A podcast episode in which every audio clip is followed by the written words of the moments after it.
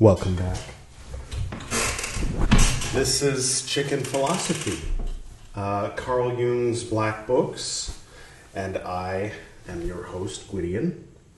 If that is a little confusing. First, there are two kinds of people in this world, as we all know: wheat and chaff, sheep and goats, Jews and Gentiles, Republicans and Democrats, men and women. No, there's far more than two kinds of people in this world, isn't there? But for the sake of what I'm saying right now, if you're more the sort of person who's like, hey, what's my buddy Gwydion doing on this Chicken Philosophy channel? If that is more describes you, then you're on the one hand.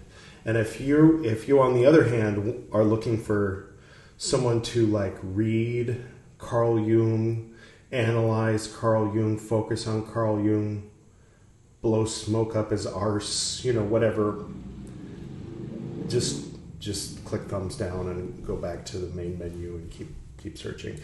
However, if you are here for the Carl Jung and you don't mind a lot of unnecessary interruptions and personal anecdotes and stream of consciousness, then you are on the other hand, if that makes sense. You can be in both hands. If you're in both hands, or you're just in the one where it's like, what's Gwydion up to, then I recommend, yesterday I had the opportunity to interview the three closest people that could possibly be to me, if that makes sense, namely Edward and Pymander and Frater B.T. So all four of us in a room together, this very room, having a conversation which will help shed some light on the fact that maybe, like, from your perspective, like, I had a different name before and now I'm Gwydion. That'll make sense after you see this thing I'm about to point to in the corner. So just to be clear, that's better than this. What I'm going to point you to is a better video to watch. More fun, a better half-hour experience. And then if you want to, you can come back to this later, or you can watch it afterward if you've got a full hour to blow. So anyway, here's the link. Bye! Bye-bye! Click the link. Bye! Now that they're gone.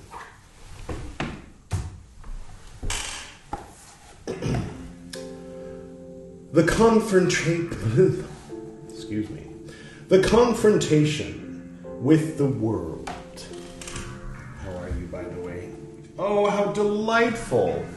It's one of those Jacobi things, if you know what I mean. Isn't it delightful? It looks like it came from a fancy beachfront hotel a little over a year ago. Like maybe a year and 3-4 months ago. Looks like that. Ooh, that's hot.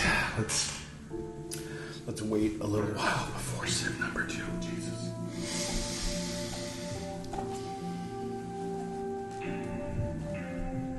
Okay.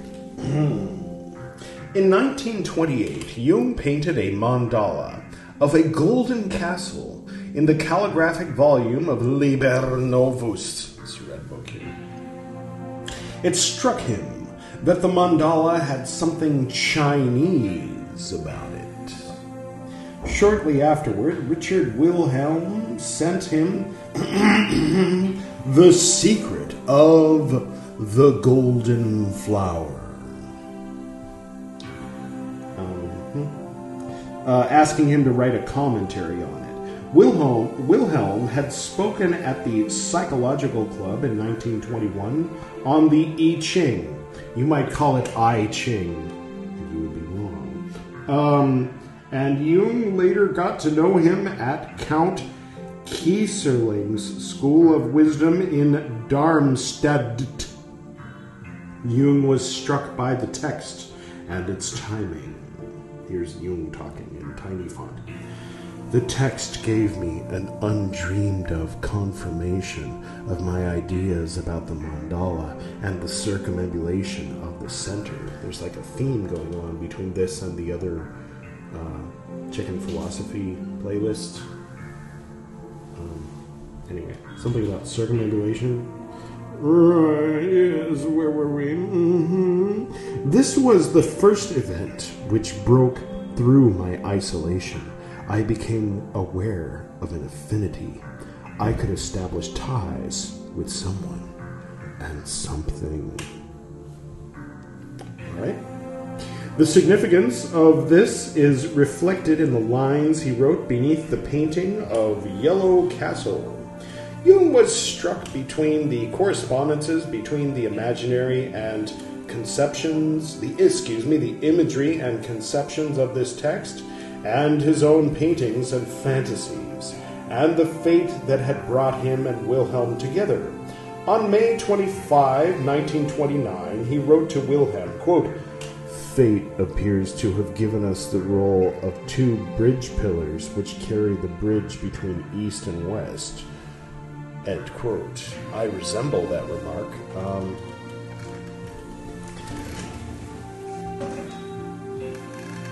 Where the heck is it? Here it is. He wrote the introduction and he ended up with his name on the book. Wilhelm/Jung. When you're big enough, all you have to do is very little. People want to put your name on things. Why don't we read that introduction, shall we?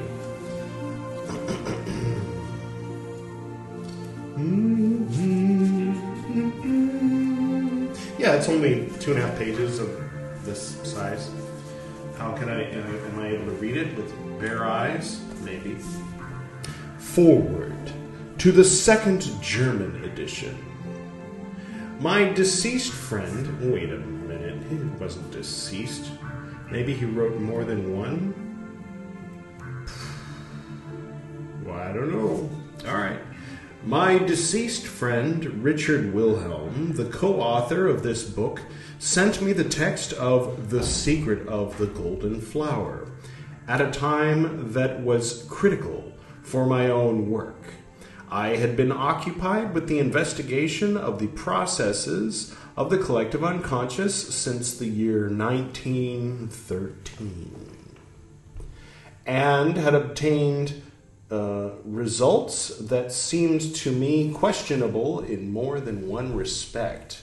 They not only lay far beyond everything known to academic psychology, with academic in quotes, but also overstepped the borders. The music is affecting my voice, sorry.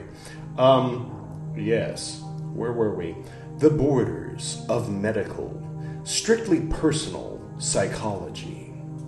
These findings had to do with an extensive phenomenology to which hitherto known categories and methods could no longer be applied. My results, based on 15 years of effort, have nothing to do with the secret of the golden flower. Or maybe they do, I don't know. Maybe he's coming to a point. He's just like, oh, you want me to write a foreword to your book? Okay, let me tell you about me. Yes. Seemed inconclusive because no possible comparison offered itself. I knew of no realm of human experience with which I might have backed up my findings with some degree of assurance. The only analogies, and these I must say, were far removed in time, I found scattered through the reports of let me get the magnifying glass. Scattered through the reports of heresiologists. All right. There we go. This connection did not in any way ease my task. On the contrary, it made it more difficult, because the Gnostic systems consist only in part of immediate psychic experiences, the greater part being speculative and systematizing revisions. since we possess only very few detailed texts, and since most of what is known comes from the reports of Christian opponents, we have, to say the least, an inadequate knowledge of the history, as well as of the contents of this confused and strange literature. Nakamati, anybody? It's, right there. Eh? Maybe we'll read something from it one day. Any requests? Yeah, where were we?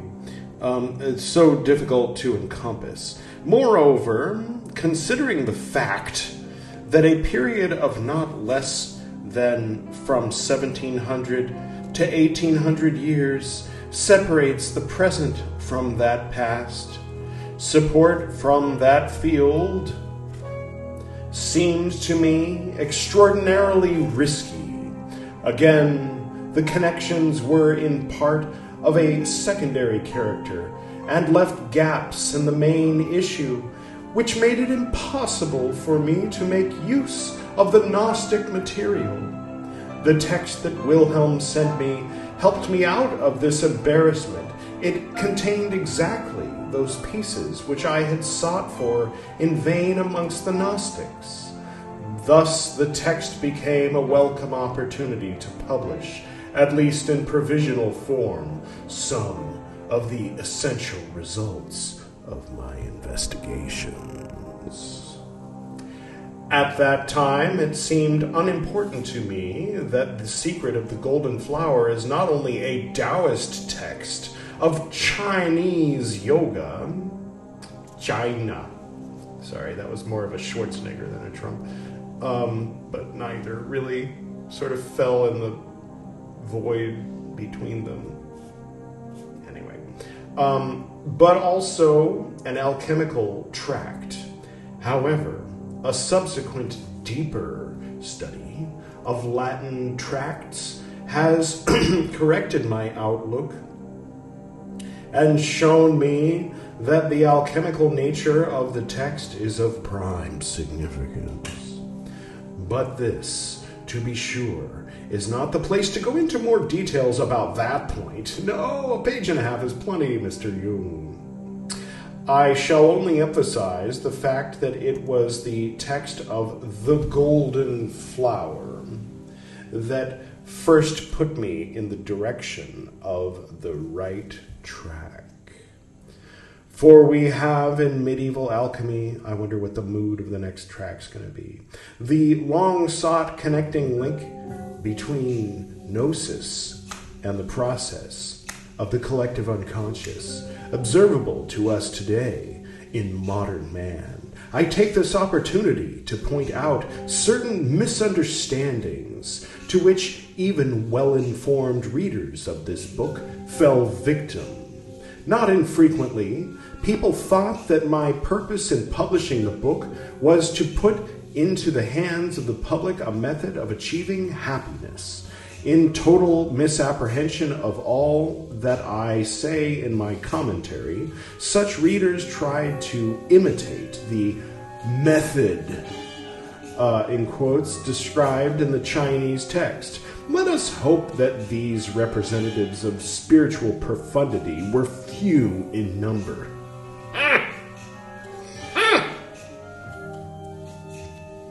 Another misunderstanding gave rise to the opinion that in the commentary I have pictured, to a certain extent, my psychotherapeutic method, which, it was said, consisted in my suggesting to my patients Eastern ideas for therapeutic purposes. I do not believe that there is anything in my commentary lending itself to that sort of superstition.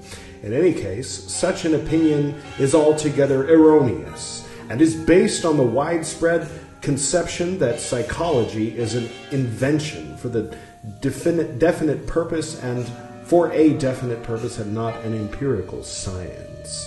To this category belongs the equally superficial as well as unintelligent opinion that the idea of the collective unconscious is metaphysical, in quotes, Right. Period. Full stop. It is a question of an empirical concept to be put alongside the concept of instinct, as it is obvious to anyone who will read with some attention.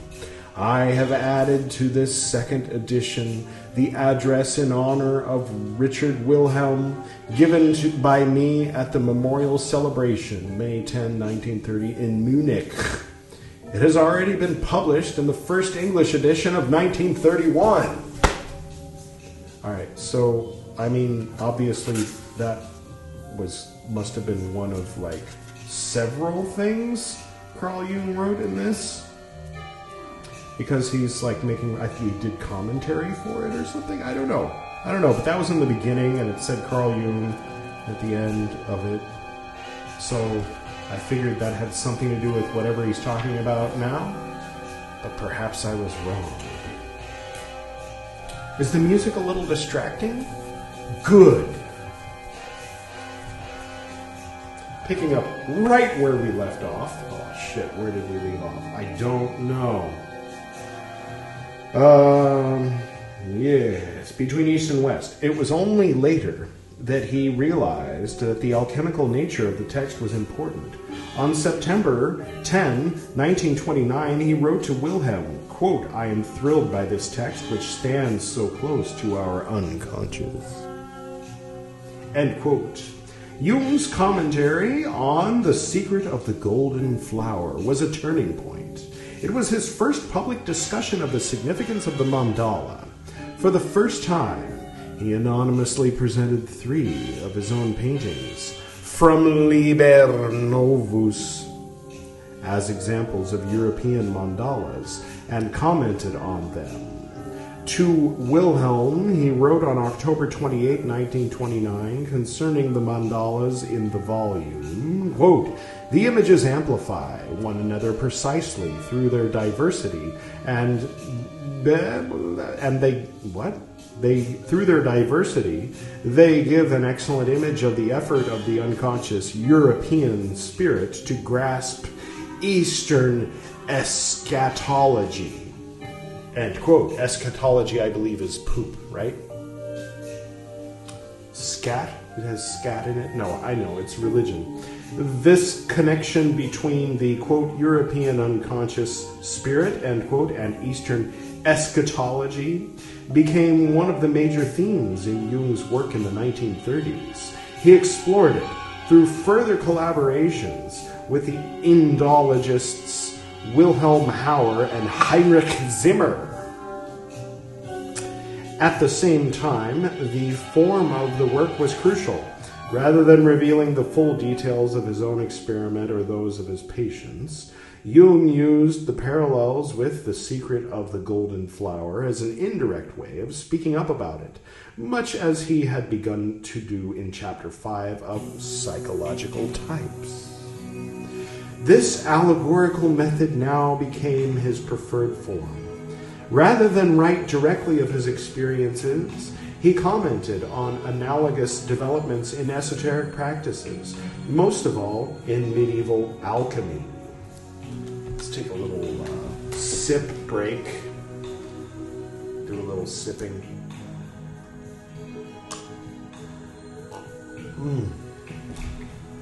It's not so hot now. Whew.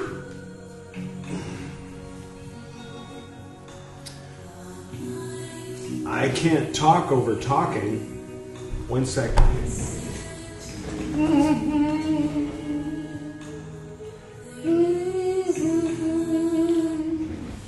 All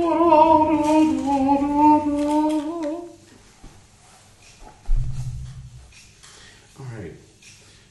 Shortly afterward, Jung abruptly left off working on Liber Novus. The last full-page image was left unfinished, and he stopped transcribing the text.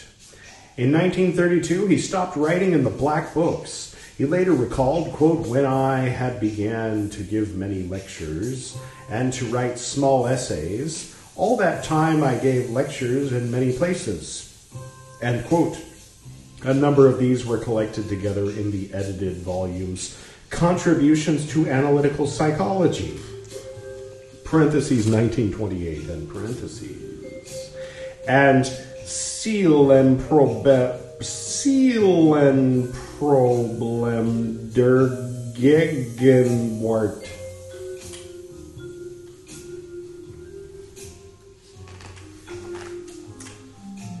Bracket parentheses, problems of the soul in the present time, and bracket parentheses 1931, end parentheses.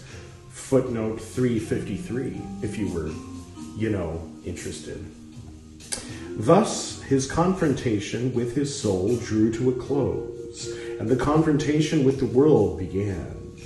He saw these activities as a form of compensation for the years of inner preoccupation. In 1932, he received the Literature Prize of the city of Zurich. On November 25, he wrote to Ruth Bailey, quote, "Since I'm getting dangerously famous in this old continent, I've no peace and leisure anymore. The Negro spiritual says, quote, steal away to Jesus, end quote. And I say, quote, steal away to Bollingen, end quote, if I can help it." I don't get it. And sorry about the arcane use of the Latin word for the absence of color. It was a different time. I'm sure he meant it well.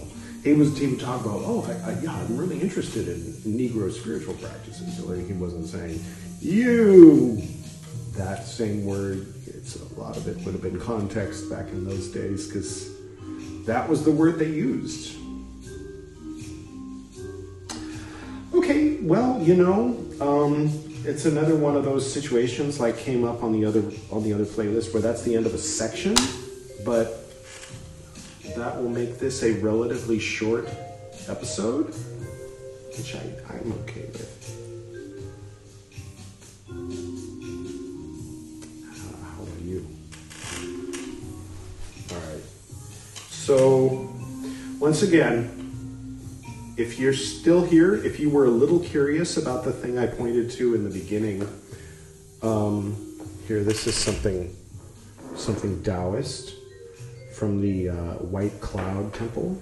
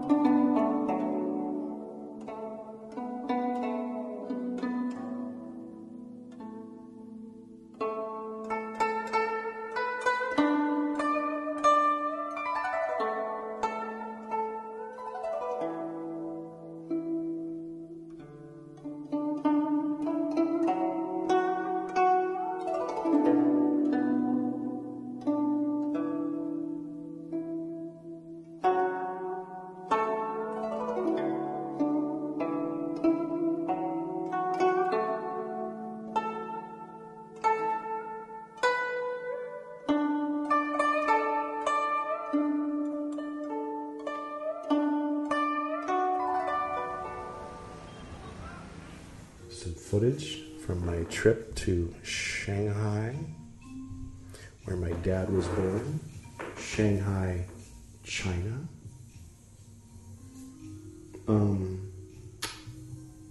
He wasn't ethnically Chinese, but he was born there.